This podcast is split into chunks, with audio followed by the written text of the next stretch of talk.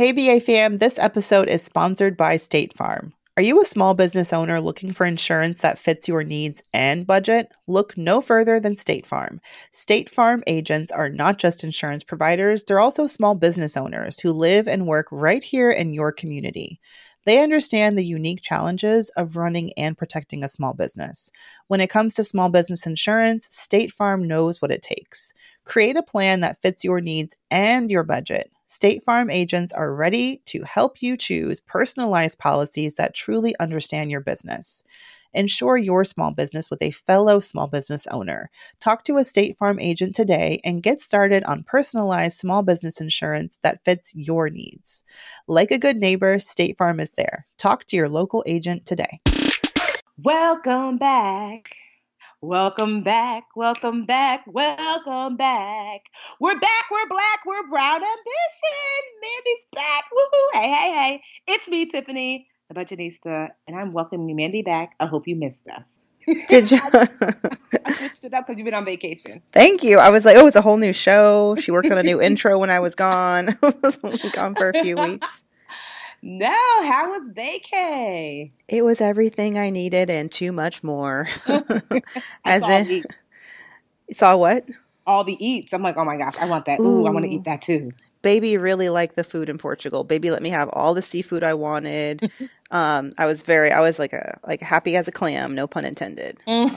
Just love seafood. Yeah, it was great. And when I say like too much, we realize now that we have our, our baby at home, our first baby, Molly, Mhm. um, it's really hard to be gone for two for more than two weeks. Like we were toward the end, we were like, We're still here. We need to go home. Like, oh, who took care of Molly? a couple of my friends um, uh, split up the dog sitting duty, so shout out to them for helping out. But um, it was yeah, we missed her so much, and um, I mean, luckily, I planned the trip in such a way that we started off in a relaxing location, did all the crazy cities in the middle, and then um, ended on a rela- in a relaxing location. And then we got back a couple of days before the work week started, so we had time to like do laundry, unpack. I had um I was very proud of myself because we took a cab ride from the airport and it's a long ride and I was like, let me order let me make sure that I order delivery groceries, like get groceries delivered to our doorstep so that they arrive before like right around the same time that we do. When I got home, I had groceries on the doorstep. I had seamless delivered dinner. Yeah, like, smart. it, expensive, but also I'm just like I have no brain power. I need, and it really helped us like ease into the transition of being back home. No grocery shopping.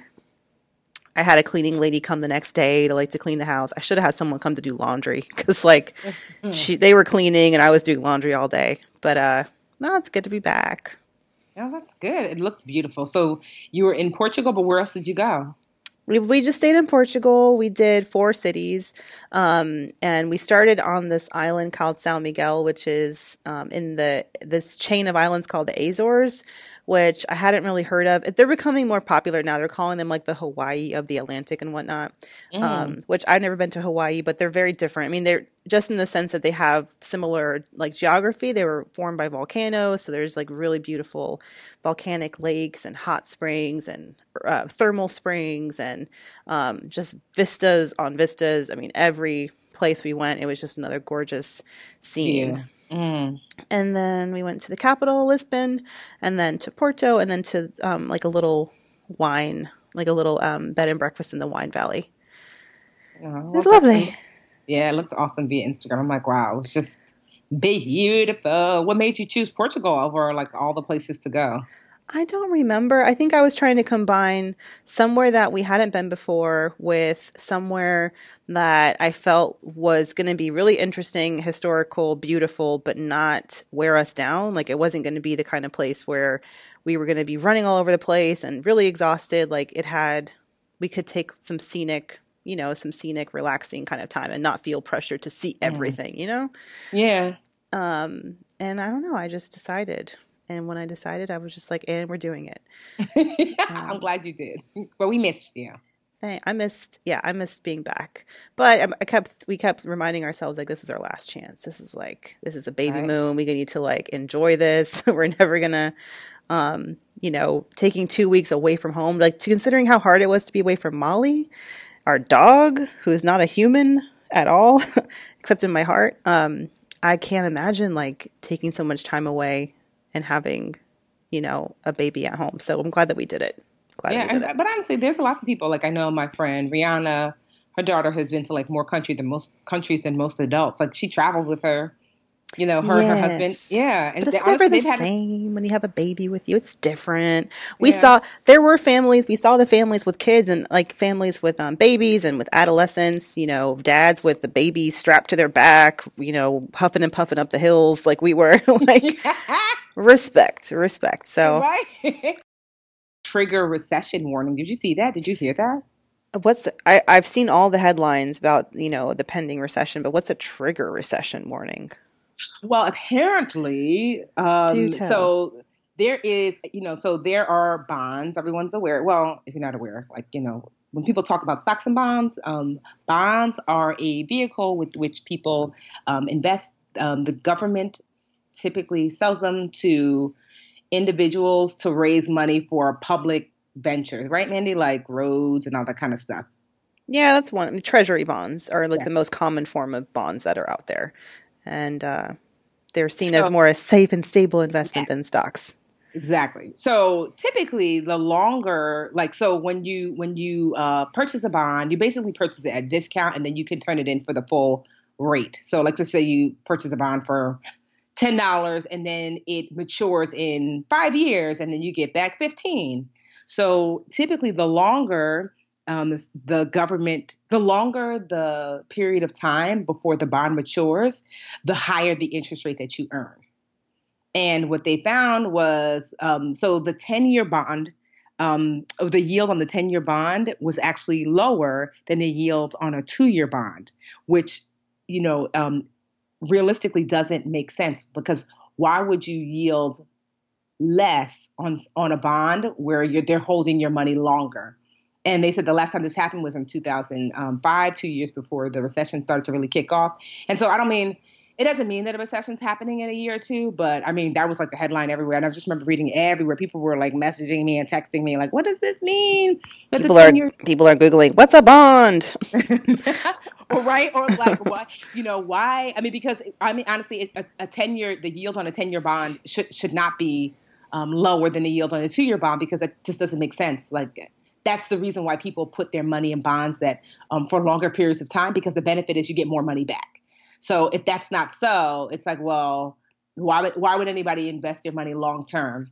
Anyway, so it's supposed to be a pre-recession trigger warning that happened in 2005, but there were a lot of things that happened the last um, major recession that are not necessarily happening now, like where you know people are not lending um, folks like literally there were like waitresses who were getting with who are making I don't know fifteen dollars an hour who were who are being approved for mortgages for three hundred thousand dollar houses. That's not happening now. So we're not in the same situation because it wasn't it wasn't just that warning that triggered the last recession. Really, the last recession was triggered because the housing bubble burst, and I don't think we're in that same position again. But so, regardless of a recession is happening in a year or two or three or four, I mean, no one knows really. But what are some things that you can do now? So, I just wanted to kind of talk about that. Like, hmm, not that you can completely recession proof your life, but did we learn anything from the last recession? And what are some things that you should and could be doing um, to to put yourself in a position where if a recession does happen, it's not as detrimental to to you as it was um, during the last recession because the last recession was whoo, it was a doozy for me. Um, so I'm just curious, like you know, what did you learn during the last recession, and do you feel not recession proof, but at least recession smarter? Yeah, so I mean, I feel like people have been predicting the next recession for the last few years because I mean, historically, what goes up must come down, right? So we've been on this like upward trajectory, you know, crazy growth in the U.S. for so long. Um, people are just waiting for the other foot to drop, which it'll it will eventually happen. Yes. But you're right. I mean, not to freak people out. Like if you you know really do you know go out there and read you know some articles and, and get educated because if you really read what, what, what economists are saying is it's not going to be on the scale of the 2008 yeah. housing crisis. I mean, we, there are you know there are um, you know safety measures or safety like regulations in place that have really changed um, that have really changed things and made it you know, made, made it less likely that we'll have a recession in the same way.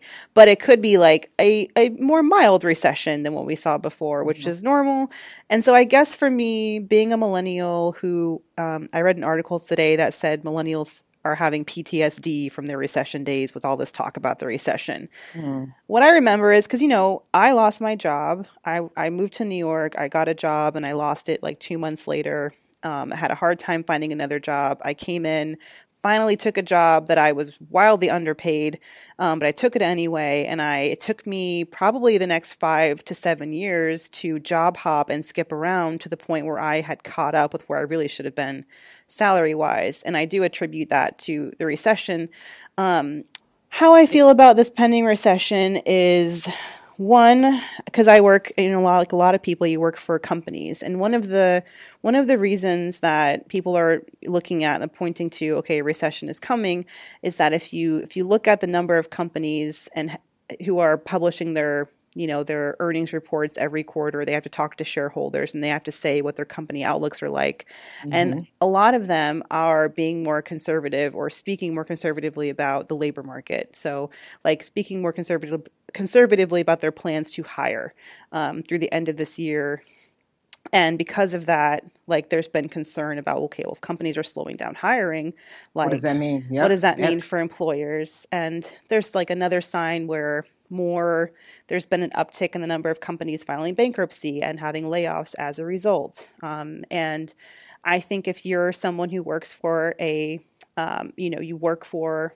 you know any employer whether they're private or public you are a little you are at risk. You're at the mercy of your company's own success. And mm-hmm. if they decide to um, whether it's layoffs or they start to tighten up their hiring um, their hiring plans for the year.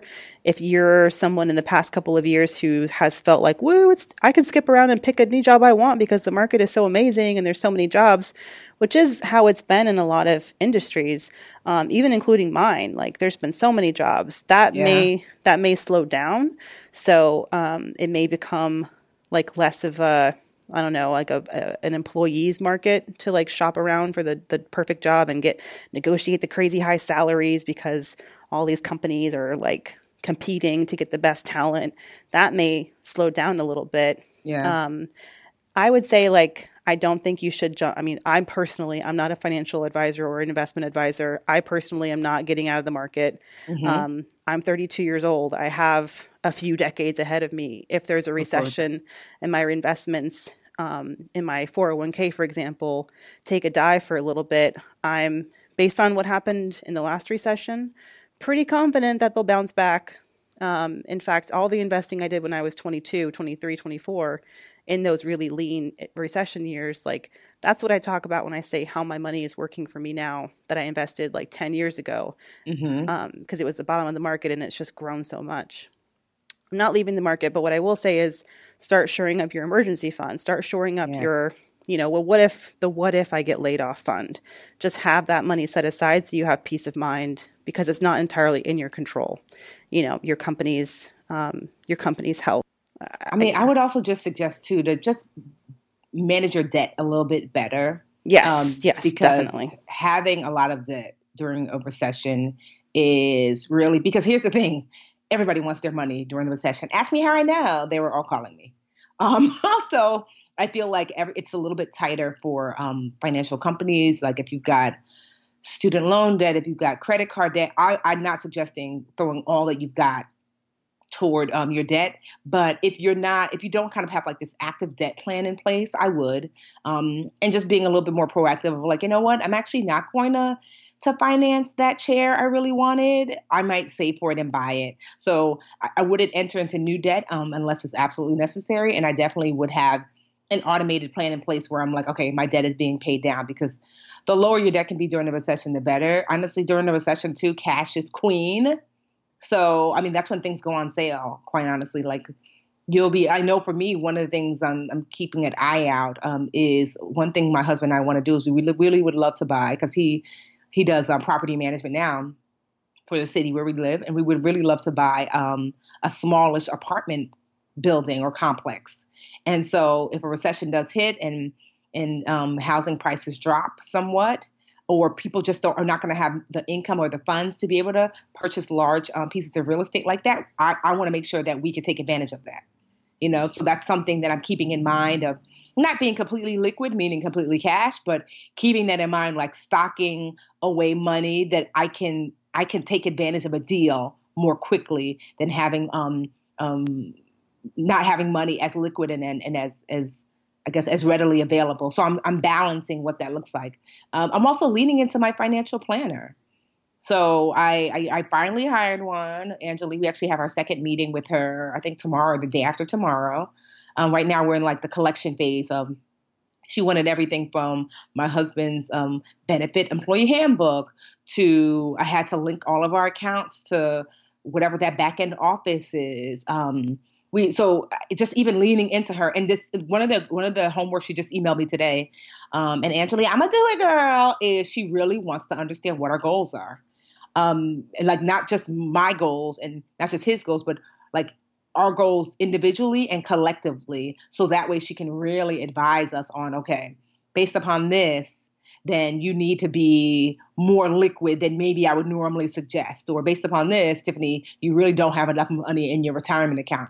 So I definitely would lean into professional um, guidance more so now than ever, especially if you're worried about um, you're not being prepared um, during a recession. So yeah, but I wouldn't freak out. I would go, go about life as per per usual, but go about life per usual, but be responsible. Save a little more, pay down um, your debt. Think to yourself, if things still do go on sale, what would I want to purchase that could really set me up for wealth later? And um, and and make sure that you are a dope and hireable employee. Is your is your resume tight? Does it look good? Do you have your your your your people who you can reach out to who can give you references because if your job does downsize are you are you easily able to be hired someplace else because your your resume just looks that good and you've got like i said really great references so those are some things that i would just um, suggest but yeah they've been talking about recession is coming recession is coming recession is coming they just like want to be the ones who say it at the right moment. Yes, they do. I told y'all. right, but it's always good to like you know these are these are like you know Yahoo Finance is a great place to to read. Um, Investopedia, um, CNBC. These are just like even um oh who who is it Robinhood? So I use Robinhood. You you use Robinhood, right? Right, Mandy? Yeah, I signed up for their snacks newsletter yes, after you recommended I did it. That. And honestly, I like it because yeah. if so, if you don't, if you're like, oh, all this seems like mumbo jumbo you know, whatever, inside out. Um, Robinhood is like an app that Mandy and I both use to like kind of buy stocks here and there, but it's, it's not the place where I put my my retirement money. But what I do like about Robinhood um, is that you can sign up for their email um, newsletter, which they call Robinhood Snacks, where they kind of break down these big meaty topics into like easily digestible snacks. So you can. What I love is that you could literally read like a line or two, or you could dive deeper and eat the whole meal. So I would just suggest that because I enjoy them. I, I read them regularly, and if I feel like diving deep, I will. And sometimes I'm like, eh, I'm not really that interested. But um, I, I try to. I think you can get them as, as as frequent as daily, but at least I would sign up for some weekly snack, Robinhood snacks. Yeah, and just be informed. And uh, but the thing that Tiff said, the key for me, and you know what really hurt people in the recession, including myself. Like I, I always make the joke that when I got my first job, I bought a mattress and an iPhone. I had no money in the bank. I had no savings. I had credit card debt, and I got I lost my job, and I was like on my butt, and I was desperate. Had to file for unemployment benefits. So I said never again. And what I mean is like making sure that I don't have a ton of debt, or at least debt that is um, unmanageable for me, and that I have liquid assets like cash in the bank that I can tap um, to give myself a cushion. And um, I'm so excited because I was going to do it for my boost, but I'll just say it now. But we finally we took out like last this time, or I don't know, like the fall of last year, we took out a zero percent APR credit card um, to finance some of the like the finishing touches for the house mm-hmm. um, because it made all the sense in the world. And I thought, oh, I don't want to tie up my cash if I don't have to, and blah blah blah. Um, and I realized I just personally don't have because I think because of what I went through during the recession, I have lost my tolerance for any debt, zero yeah. percent or otherwise, and yep. I thought we finally paid it off um, this past week. So I am like so freaking excited. Like debt is gone. I'm debt free again, um, awesome. and life is good once again. And and to me, debt free, savings in the bank, um, a mortgage payment that we can comfortably afford if one of us loses our job. Like those, you know, no car payment, we don't have a car payment. That to me makes me feel very secure mm-hmm. if the worst were to happen. I mean, of course, eventually we'd run out of money. We're not like incredibly wealthy people, um, but we at least will not be immediately like going insane, you know, and and yes. feeling really vulnerable. And that I'm not gonna lie, I feel like I can't take my house. Like, cause you know, I know I'm jealous of that because they can't take my house. no, but honestly, we, I mean, looking back on that, it probably was, it was definitely the best emotional choice for us. I mean, we probably could have made, well, I mean, we had to buy the house cash because the, the bank wouldn't allow otherwise. But I mean, looking back on it now, I'm there, I'm sure we I could have made a more savvy financial choice, but I feel good knowing because my house was taken before and I'm like, never again. The yeah. North remembers, you know? Um, it's the emotions of it, which you, which matters too. There's yes. ju- just because something is logical, you have to also factor in what helps you sleep at night. Yes. And I, I honestly, I sleep like knowing that I don't have to worry about that. Like if anything happens, you know, we can afford the, the taxes on this house yearly you know. So yeah, I'm, so, I'm gonna come live with you. we have room. Come on in, you and baby. yes, no, but um, as much as you can, like recession proof. Don't get you know. It's not about investing in the market and picking the right stocks right now. They're going to survive. Like that's not how I look at it. It's it's saving and paying off your debt, living beneath your means now. So if something, if you had to get knocked down a peg or two, it wouldn't destroy, you know, everything. And um, take the headlines with a grain of salt. Listen, I'm in journalism. We got to make money somehow, y'all. And with them clicks, so the clickier the headline, the more money we make. Um, so everyone's scrambling to write about, you know, the next big recession. But mm-hmm. I give it a week; it'll quiet down. And yeah, then something else will right till they latch onto some other thing when they say millennials have yes. killed the, the the cotton swab industry. Is that true? Did we do that? No, I don't. I'm just like, because you know they tell you they always say millennials that y'all are always killing every industry. They don't buy napkins. Millennials don't buy pantyhose. Stop they don't buy lip gloss. I'm like, okay. So I just think that's hilarious. So yeah. So I just wanted to bring that up because I'm just like, you know, with the with the with the chat and, and you might have seen it. So I just wanted to make sure that Mandy and I addressed it.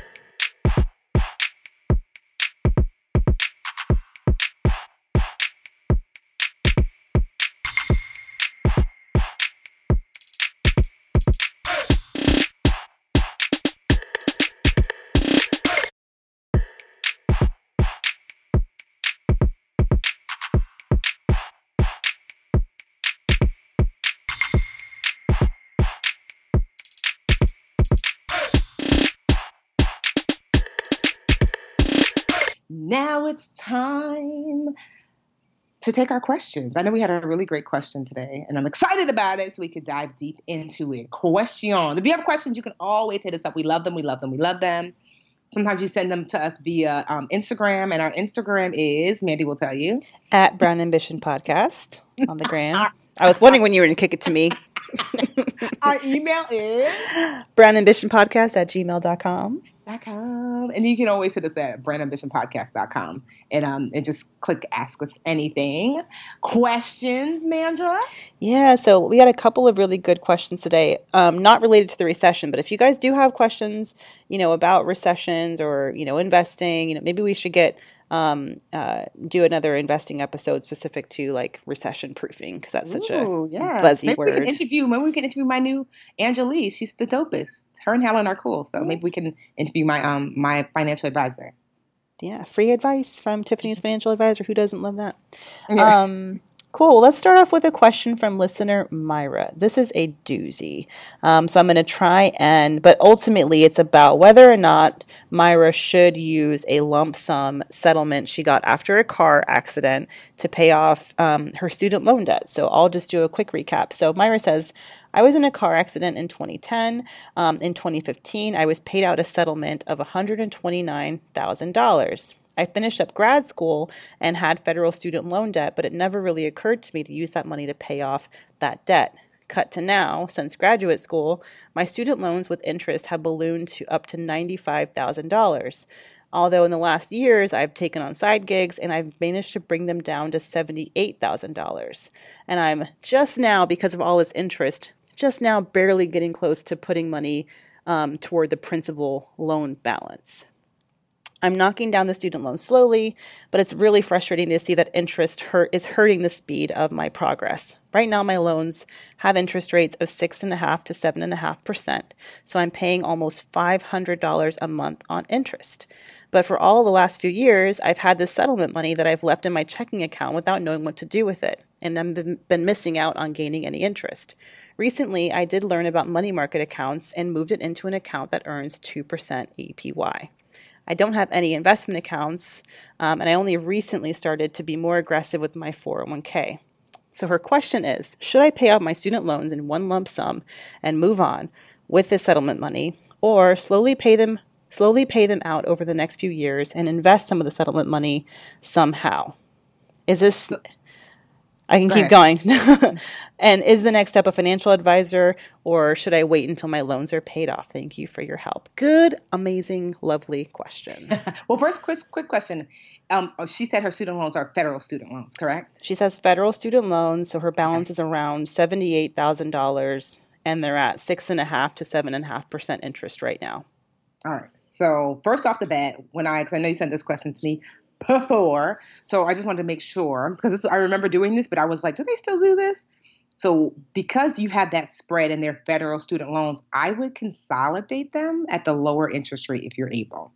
Um, and you can do that. You want to make sure, though, you're consolidating them um, via direct consolidation loan. Like this is something that the federal government will will work with you to do because you don't want to refinance them out of federal student loan status. So there are companies like SoFi, which is a great um, company, but um, they would make your, if you refinance it with like a SoFi, it would then be a private student loan. And then you lose some of the protection that you get under federal student loans, which is like deferment, forbearance, even forgiveness, even even you're able to well, one, it takes much longer to default on a federal student loan than a than a private loan. Two, if you're sick, you, you're you've lost your job. There are things that are in place to protect you against um, protect you if you're not able to afford your student loan. So I would see if I can get my interest rate, um, consolidate my student loans to get my interest rate to the lower the lower federal loan um, interest rate that, that you're being offered. So I would start there to see if one can you lower your monthly like interest rate payment of five hundred dollars even to like you know four or three by, by consolidating. So that's what I would do first things first. And I I wouldn't put the lump sum toward. It's so tempting to do that because me and Mandy are so debt adverse. So you know my hand is itching to be like, girl, slap that student loan down with all that money. But quite honestly, it's just not the wise um, choice because one, your interest rates are pretty low as far as federal student loans go. I mean, I know people who have interest rates nine percent or more, um, but uh, and you can earn that, meaning that it would behoove you to to put that money to work. I know you don't know how, but you can certainly hire someone to help.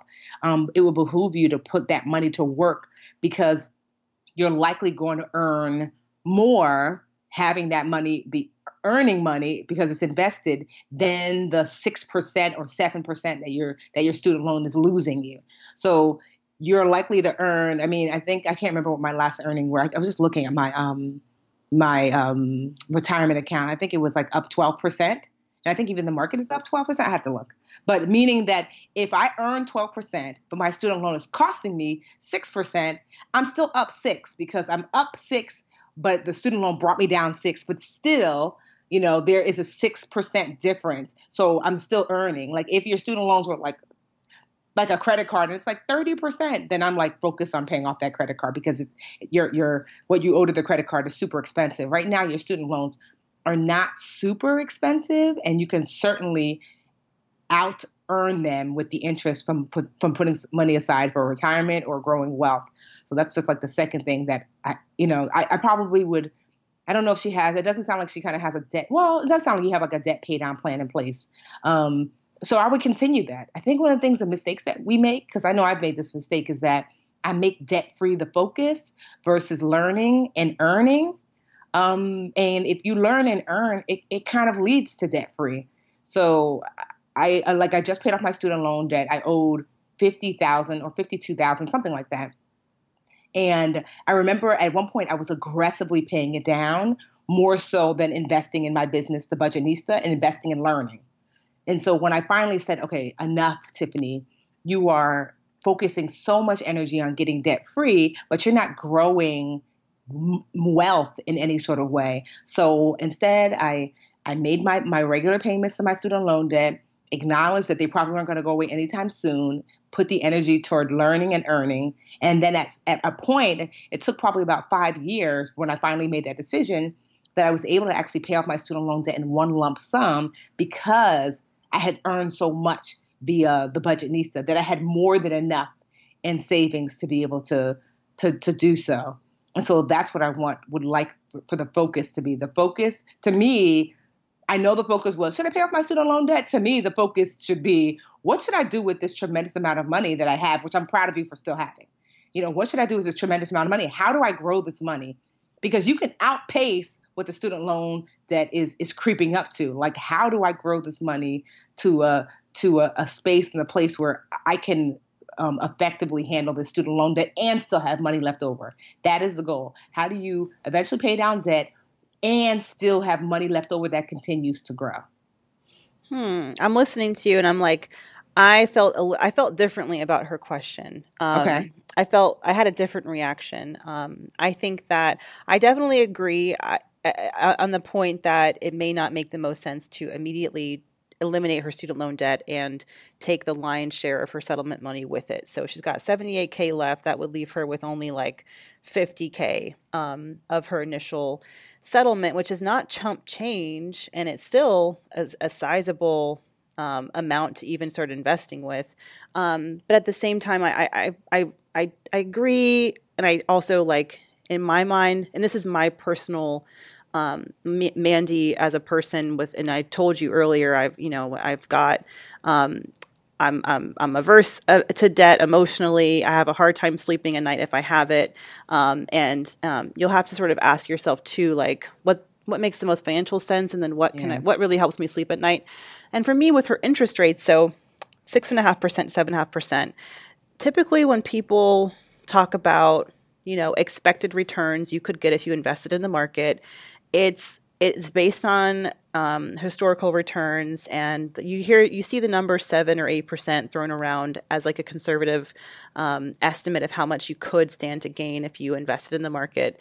Yes, in the past few years, like especially you know, and I agree with my investments, I have been earning like double digits, you know, twice that much, even you know, sometimes 15, 16, 17 percent um, annually but that can change, and you can't always guarantee that you will earn, um, you know, double digit interest rates. And we are sitting here just a minute ago talking about the recession, um, and it could be in the next year that the market, and especially the last this past few weeks, it seems like the market has really been um, on a downturn. And it, I, I, you know, I haven't, I don't check my 401k every day, but I guarantee you because I'm like 90% in the market that my investments have gone down um, in the last few weeks. So I like I, I I only I'm like a little bit I feel more cautious when it comes to saying, well, if you you know invest in the market, you'll definitely earn more than you would like you would earn more in the market than you would save by paying down your student loan debt because the rate six and a half, seven and a half percent is so close to what I typically hear as like a,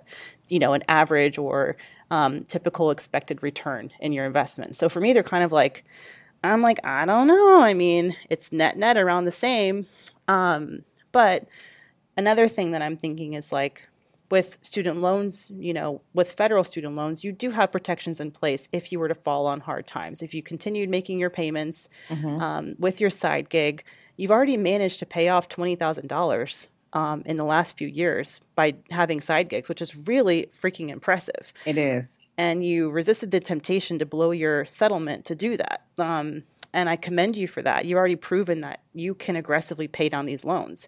You've got 78K left. If you keep at this pace and you're able to pay off 20K per year for the next four years, you could eliminate it on your own, um, mm-hmm. um, far ahead of what the standard, um, you know, the you know the standard repayment plan or you know expectation is for paying off your student loan debt. Um, and if you were able to stay as disciplined as you are, aggressively pay down your debt, um, I think there is a case to be made for investing some of your settlement money. Um, I just don't want to like, I just don't want. I, I, definitely wouldn't feel comfortable like promising that you would earn like more than that 7% um, than you would if you than you would um, be paying on your student loans. Like I'm, I just can't, I just don't have a crystal ball. I can't like really predict that much. Um, but it's not a bad, it's certainly not a bad problem to have. I encourage you, I mean, you've got your money that you finally put at least in something. You said a money market account mm-hmm. earning 2%. Okay, that's better than nothing. Yeah. I think it's a good idea for you to find a financial planner because they can yes. help you. Doesn't, you know, that $129,000 if you speak with a financial planner, the first thing they're going to ask you, a good one anyway, is what are your goals? What do yep. you what do you want to do with this money? And they will help you put the money in different buckets, different different types of savings and investment accounts that make sense for the money. So not they won't hopefully they won't tell you to put all 129k all in the market. They might say, "Okay, what do you need to live on for 6 months? We'll set that aside in a regular savings account, which by the way, you can definitely earn 2% um, or close to it at a you know, what's high yield savings account, and that's going to be your emergency fund. Okay, then we'll take the next chunk. Maybe we'll open up a 5-year CD or mm-hmm. a 3-year CD, and then we'll take another chunk and we're going to invest that in your um, in a in a IRA, you know, a, a retirement. I just don't account. want you to put. I just don't want you to put all of your money toward one thing. Right. Yeah. You know, I agree. That's yes. That is. I think that's the over. Like overall, I think that's what Mandy and I are both saying. Maybe in different ways, but like I don't think whether it's just all investing or all debt or all savings.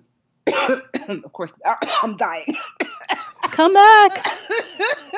I just don't want you to put your money in all in one thing because when it comes to money, um, extremes rarely are are the way to go.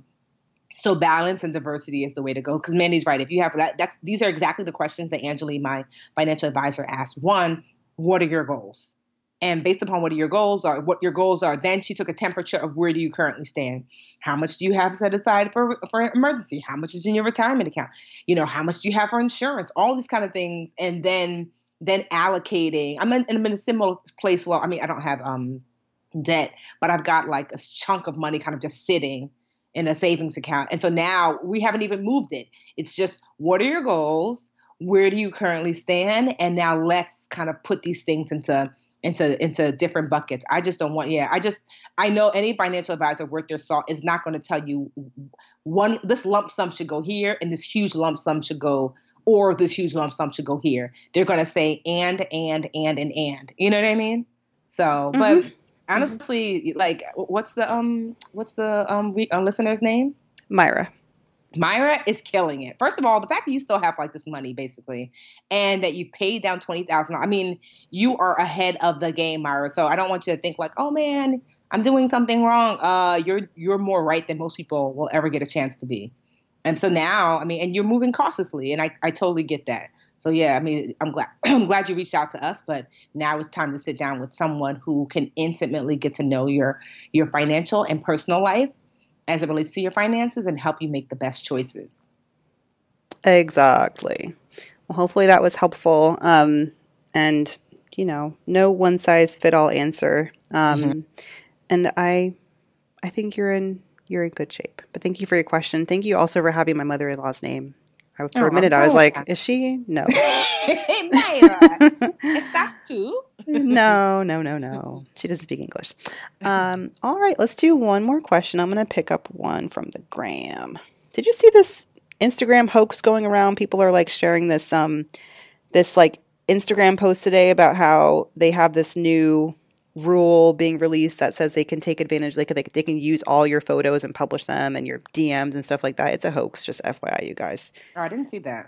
I've been doing like a lot less like well i don't know. Yeah a lot less social media i guess in lately in in general. Um i'm still like you know like on social media obviously but i'm not as heavily invested as i used to be. Well at least not heavily invested like in the same type of um, actually, I do a lot more like house design because I'm like, oh, I just can't stress. I'm like, ooh, cats, dogs, house design, my friends' vacations, and that's about it. that's the healthy way to be. it is because sometimes I look at stuff and I'm like, oh my gosh, why did I come on here? Make it a safe space for you. Yes. All right, let's take a listen. A uh, wait, Instagram. Ooh, what's this person's name from the gram? Okay, at Bangura Party of Three. That's a cute Instagram name. All right, so he or she, I'm guessing it's a she, asks, "Hey, ladies, I hope you are well. I'm transitioning right now from corporate America to becoming a stay-at-home mom. I have a question regarding my retirement account. What's the best thing to do with it? Should I cash it out? Should I keep it where it is? I have no idea. Thank you so much." Good question. I mean, I'm saying she has no idea. I have an idea. Mm-hmm. Don't cash it out. No. leave it. Leave it. When you leave a job, um, you know, you're often able to just let your retirement savings stay there. Um, the company that maybe the company and some companies may kick you out or tell you you have to roll it over to another retirement account you know that you open on your own. But either way either leave it where it is if you can or if you have to roll it um, roll it over to a new account go ahead and open up you know a brokerage account at like vanguard or charles schwab or something and roll that puppy over and leave it. Um, yep. you really don't want to take it out. One if you're under 50 i'm going to guess you're um, younger than 59 and a half years old and if you are if you withdraw that 401k money before that before that 59 and a half year mark you can get hit with early withdrawal penalties and you have to pay taxes on that money right away. Yeah, that's how I know. Who? Yes. so don't do it. And you know, if you're becoming a stay-at-home mom, you're giving up your income. So yeah. you need you need that money to work for you and continue working for you, um, which it can only do if you leave it invested in the market. So yeah. that's my two cents. Honestly, I I put my stamp of approval on that. That's exactly leave it and um, do not withdraw. I mean, like it's it doesn't sound like you were thinking about withdrawing it because there was some sort of emergency. Which, you know, even then, I'm like, oh, I mean, it's one of my biggest. I mean, it's a regret for me, but then I'm like, well, maybe it helped to bring me where I am now. But I, I think at the time, I, when uh, the recession hit, I had about thirty thousand dollars, or maybe more, in, in my retirement account, and I withdrew it. Whew, so you get that hit, get hit with that ten percent penalty plus taxes so I lost like, like 30, yes, 30, 30 k became like 20k, 18k of money that I put in. I might as well like yeah. When money lo- leaves like that, you think to yourself, if I was gonna lose 10k anyway, I could have gone on like a luxurious vacation. You know yep. what I mean? Like if I'm gonna if I'm gonna trick up money and lose it. But anyway, so uh, and I and I did it to save my house that I eventually lost. So it was like double. Like, are you kidding me? So it, it doesn't always work out. I mean, I hear people sometimes. I hear like I feel like the, the new entrepreneurs. Like the thing is that people will tell you like take the money out of your 401. I've heard people say take the money out of your 401k and invest in your your your startup or your business. And I'm, it has, does it work out for some people? Absolutely. Does it work out for most people? Absolutely not. So um, to me, unless it's like we don't know what we're going to eat or we don't know where we're going to sleep, then I tell people leave your leave your 401k alone. It's it's your younger self's job to look after your older self. Like you have the capability to earn um, money now in a way that you're not able when you are elderly. So don't don't put the onus on your elderly self to have to work um, the way you can now. So do what you can now to avoid taking from your old self. Agreed. And I think that if you want to go back, go to go back to episode 171. We interviewed Farnoosh Torabi, and we talk about the transition and what it means to be a stay-at-home mom. And she has great tips for like stay-at-home or um, people who leave, moms who leave the workforce and then tra- are trying to transition back into it or trying to prepare their finances to be out of the workforce. So it's a good episode for you to check out. Yeah. 171 thank you guys for your questions. Again, we're Brown Ambition Podcast on Instagram, or we are um, Brown Ambition Podcast at gmail.com. I gotta say, I love those Instagram questions because people get tired after they type or they text a lot, you know. so they they're they're shorter. so that's funny. But uh, just just an observation. But uh, anyway, you guys want to ask us questions, go for it. So now it's time to boost or break with all our family. Will you boost? Will you break? Which will it be, Mandy? I mm. remember the song. It's it's. I like that jingle. I hope we don't get sued by Disney, but um, it hasn't happened yet. No one tells. Shush. I'm gonna do a quick boost. I uh under well a, a while back I put I think like last summer I was we were moving into the house and I realized I have all and I hate this. I hate that feeling when you open the box and you're like all these basically brand new dresses, brand new clothes that I never wore. I thought I was going to lose that 5 pounds. I thought it was going to look better once I got home. I didn't try it on in the store. Now I'm stuck with it. Like those clothes that are brand new that just end up in your the bottom of a box. So I found them and I listed them on Poshmark and I just forgot about it. And in the past like month or so, I've sold like three dresses, couple of old tops, like, and I made over a hundred dollars just Ooh. from selling this old junk on. Well, not junk. It's nice stuff, very nice stuff. Check out my store on quality, quality, quality. Only the best. We got Target. We got Kohl's. we got Lulu's. oh wait, uh, let me readjust. That's hilarious. High quality stuff. Um, but yeah, I'm just selling stuff, and I went through my and I was like, oh, let me go and check out because I haven't checked it in so long. Um, but I went back to my my closet, as they say on Poshmark, and I was like, let me see what happens if I reduce the price by like $10 for all this stuff. And I guess anyone who's liked your, um, like that item originally, they'll send them an alert like, oh, you know, Mandy's reduced the price of her whatever by $10. And I've, that's how I sold like, you know, a couple things this week just by knocking the price down a little bit. So, um, not a bad way to make a little bit of extra money. I have to stop thinking about how much I lost because definitely I'm selling them for less than I paid for them way less than I paid for them. But whatever, better to get them out of my house and in someone else's hands and a little bit of money in my pocket versus have them just collecting dust in a box. No, I think that's great. My sister's just started doing Poshmark. I was wondering because my sister, um, Tracy, who's also my stylist, was like, hey, let me help you clean out your closet. And I had like, honestly, some like great things that, because Tiffany is a tomboy and the Budgetnista dresses more professionally. But so I had some great stuff that I just don't wear anymore as a budgetnista because maybe I've worn it on TV already, or um, maybe like I have a headshot in it and you really just can't wear it over and over and over. What? Apparently she was Poshmarking it. I was like, oh, cute. Oh, so you just been coming in here cleaning out my closet, huh? She's like, I mean, and walking away with the proceeds. no, no, she and she um. That's why you can't hire a family. Yeah, no, she, she she told me later, and she's getting. And I was like, honestly, it's fine, keep it, because these are things that I asked her to come to clean out my closet, and I was basically tossing. So she'd always be like, "So you want me to toss it? You want me to? I can keep it." I was like, "Yes, I can keep it, keep it." I'm like, "Yes." so now, now I see why exactly. But um, no, but I think that that yeah, it's just a great way. Like all my sisters honestly do. I'm the only one who doesn't. Um, because I'm like, one more thing to my plate, don't want it. Um, so and yeah, you no. got to remember to ship it. They'll be emailing you. You better ship that. You better ship it. You better ship oh. it. They're gonna get. And, they're gonna get their money back if you don't ship it. And I'm like, okay. the postmark. Me and the um, yeah, the post office are not. Um, I just can't. no, but that's good. Ooh, maybe I'll check out your closet. What's your name on Poshmark again? I don't know. Probably some variation of Yo Mandy Yo which became my nickname in like the eighth grade and has just stuck with me for 20 years. So there's that. Okay, yeah. well, I am going to. Hmm. I think I'm gonna boost and a break. So real quick break. Although I appreciate when people send me like free stuff in the mail, um, I typically tell people not to um, I mean, like big brands, that's one thing. But like sometimes smaller brands will send me, oh, oh Tiffany, I want to send you something. And I usually I'm like, honestly, I'm I just don't have the energy for social media like I used to. So I know that the the intention is I'm gonna send you this shirt and you're gonna wear it and then you're gonna Instagram it and this and that. And I just don't wanna. Not because your shirt is not dope. I sometimes like if it's dope, I'm probably just gonna wear it.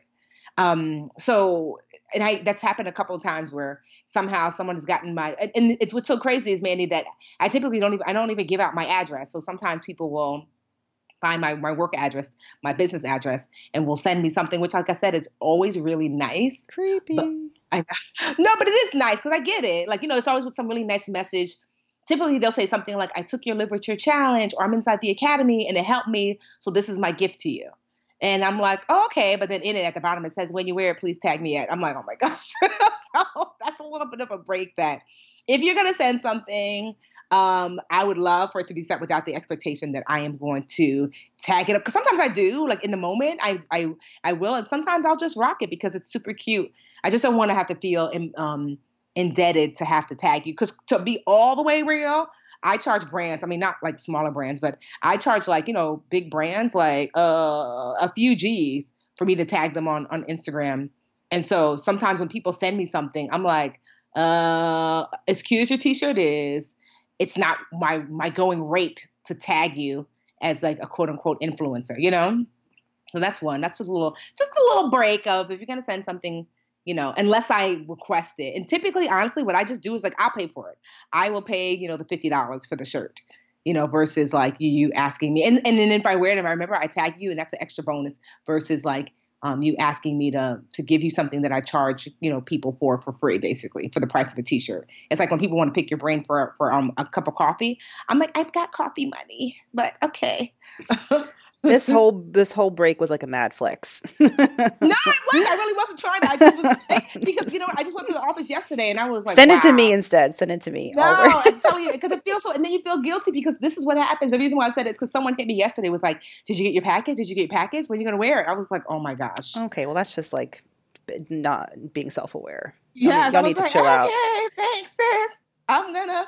Or I remember one person actually like it, like Instagram yelled at me she had sent me something. I tagged it. She's like, you didn't tag everything. Like, did you use this part? And I was like, okay. And then it was like almost every month, it was like, what about the other thing I sent you? I'm like, wow, okay, I'm gonna mail these things back to you. So just being mindful when you're sending, um, yeah, stuff to people because it can be a lot. So yeah, this there's a sense of entitlement that sometimes I don't think people realize that they're displaying. That can be a little bit stressful, and that makes you just say, I'll, "I'll just buy the things I want. I don't need you to send me anything. Thank you." But a boost. Um, I actually want to boost Pottery Barn. I know it seems random, but you I, are I, new homeowner I, alert. I know because I purchased this um this leather like uh chair with an ottoman that looks like a baby ottoman. I mean, when I tell you this thing is so little, I was like, what in the in the picture? It didn't look that little. Um, but so uh, anybody knows when you purchase things and having to return. Imagine having to return a whole like leather chair. And I was thinking to myself, oh, I'm gonna do this. So I called Pottery Barn just to get that return slip, and they were like, no, that not only do you like put it back in the box, leave it on the on the front porch, and we'll pick it up. What? When they start doing that, I was so impressed because I thought, wow. So I ended up ordering the chair that I really want. Like I went to Pottery Barn in person today to see like what what chair that I really wanted, and so I ended up ordering that. But just I, I had never. I mean, as much furniture as I bought, I'd never had a company offer to come pick it up for me. I just, yeah, I just thought that that level of customer service was just amazing. And so, because they already, Pottery Barn, the way they do it is they, they will bring it to any floor in the house. So I've had them bring things to the third floor, which I'm like, sorry, here's some water and a tip and they will set it up for you like open up the box put the feet on whatever set it up and all of that for you. Honestly they their their level of customer service is impressive and the fact that they're going to pick it up for me. So i just wanted to do a little boost on um on that that level of customer service of like wow i would definitely order from them again because they made it so easy to receive and they make it really easy to get back Love it. Yeah, and especially if they don't charge a restocking fee, those can kill you.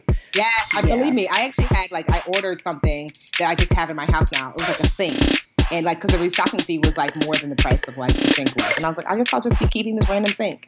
Because, all right, y'all. It's been awesome as per usual. We're so glad that Mandy is busy. And we will see you next week. See you next week. The Bigger Pockets portfolio of podcasts are worthy of your investment. We're having a real conversation as real real estate investors. New episodes available every day. It's important to buy where it makes money and not necessarily where you want to travel to. Bigger Pockets, On the Market, Rookie Real Estate, or Money Podcast. The purpose of flipping is to create more cash so then you can reinvest into other types of properties. The Bigger Pockets Podcast on YouTube or wherever you listen.